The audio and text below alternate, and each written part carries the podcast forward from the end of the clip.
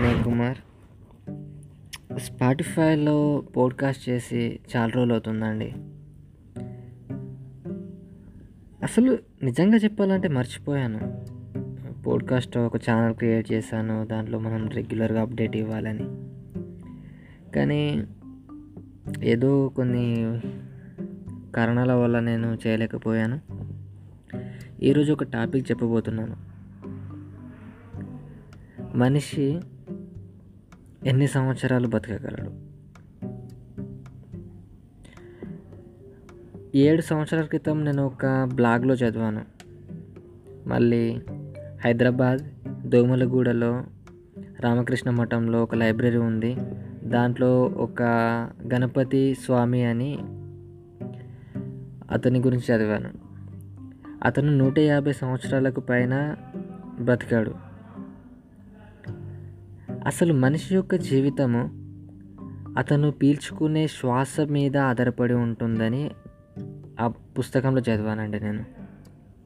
ఎలా అంటే ఇప్పుడు ఒక మనిషి అరవై సంవత్సరాలు లేదా వంద సంవత్సరాలు బతుకుతాడంటే అతను శ్వాస తీసుకునే విధానం పైన ఆధారపడి ఉందని అంటారు చాలామంది. ఎలా అంటే ఇప్పుడు ఉదాహరణకి తాబేలు. అది నిమిషానికి మూడు నుంచి ఐదు సార్లు మాత్రమే గాలిని పీల్చుకుంటుంది. అలాగే ఏనుగు. ఇలాంటి ప్రాణులు తక్కువగా శ్వాసను పీల్చుకొని ఎక్కువగా వారి జీవితాన్ని గడుపుతాయి. ఇంకొకటి కుక్క. అదే ఒక కుక్కను తీసుకుంటే అది దాదాపు నిమిషానికి నలభై నుంచి యాభై సార్లు శ్వాస పీల్చుకుంటుంది. దమ్ము తెచ్చుకుంటూ. అది ఐదు సంవత్సరాల నుండి పది సంవత్సరాల కంటే ఎక్కువ బతకలేదు. అలాగే మనిషి కూడా పదిహేను నుంచి ముప్పై సార్లు తీసుకుంటాడు. అలాగేనే మీరు కూడా కంపేర్ చేసుకోవచ్చు.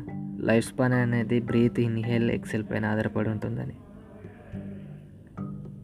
ఇది నిజమండి. మళ్ళీ అందరూ దాదాపు అందరూ వందలో ఒక తొంభై ఎనిమిది శాతం మంది. వాళ్ళు తీసుకునే ఆహారము మితిగా తీసుకుంటారు. ఇప్పుడు మన జీర్ణాశయము మన కడుపు. మన కడుపు ఒక హండ్రెడ్ పర్సెంట్ ఉంటే వాళ్ళు ఎయిటీ నైంటీ పర్సెంట్ వరకు ఫుడ్తో నింపుతారు. ఏమన్నా అంటే కడుపు నిండా తిన్నాం కదరా అని అంటారు. కానీ స్టమక్ ఫుల్ మొత్తము ఫుడ్తో నింపేస్తే అది డైజెస్ట్ చేసుకోవడానికి యాసిడ్స్ని క్రియేట్ చేసుకోవడానికి చాలా టైం పట్టుద్ది. ఆ టైము డైజెషన్కి చేయడం వలన నీ బాడీ చాలా స్ట్రెస్గా స్ట్రెయిన్ అవుతుంది. అందుకే మనం తీసుకునే ఆహారము మితిగా ఆకలిస్తేనే అన్నం తినాలి. ఆకలి అంత తినకూడదు. మళ్ళీ ఇప్పుడు అన్నం తిన్నాను నేను. ఐదు పది నిమిషాల తర్వాత ఇంకొకటి ఐస్ క్రీము గులాబ్ జాము లేకపోతే ఇంకొక ఫుడ్డో వేరే వేరే ఐటమ్స్ తినకూడదు. నువ్వు ఏదైతే ఆహారం తీసుకున్నావో ఆ తీసుకున్న తర్వాత దాదాపు ఒక గంట గంటన్నరకు తర్వాత ఇంకో ఆహారం ఇవ్వండి. మళ్ళీ మన ఇండ్లల్లో మన సొసైటీ. ఇదంతా సొసైటీ అండి. సొసైటీ ఈ టెక్నాలజీ ఈ యొక్క మన యుగం. దీనంతటికి కారణం.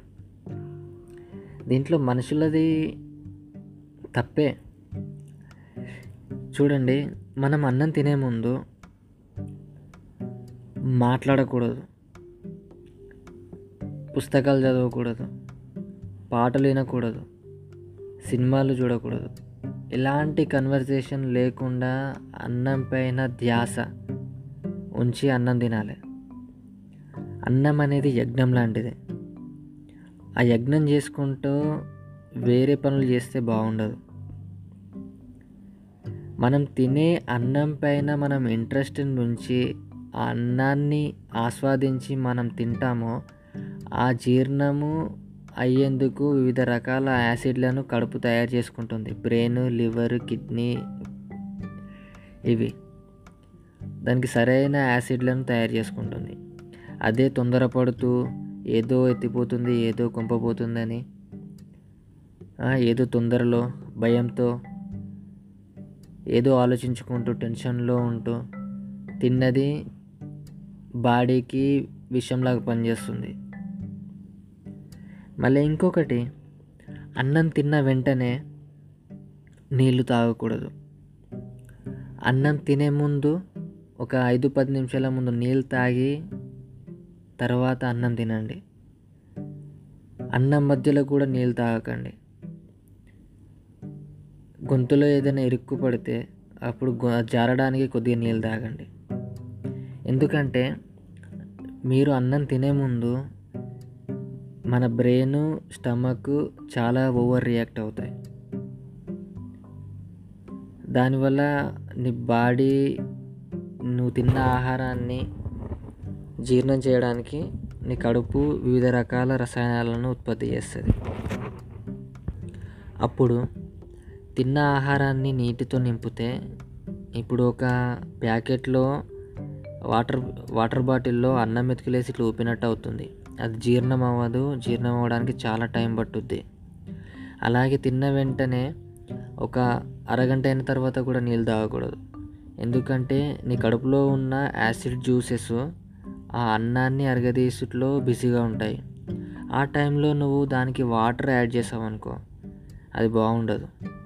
అదే ఒక నలభై ఐదు యాభై నిమిషాల పైన వాటర్ తాగితే ఆ అరిగిన ఫుడ్ విటమిన్స్ నీ బాడీకి బరాబర్ అందుతాయి. ఇదేనండి చెప్పదలుచుకున్నది. మనిషి అలవాట్లు ఆలోచన కొద్దిగా మార్చుకోవాలి. ఇంతే అండి ఈరోజు యొక్క నా పోడ్కాస్ట్. మళ్ళీ ఇంకొక ఎపిసోడ్లో మంచి టాపిక్ మీద కలుద్దాము. ఆరోగ్యమే మహాభాగ్యం.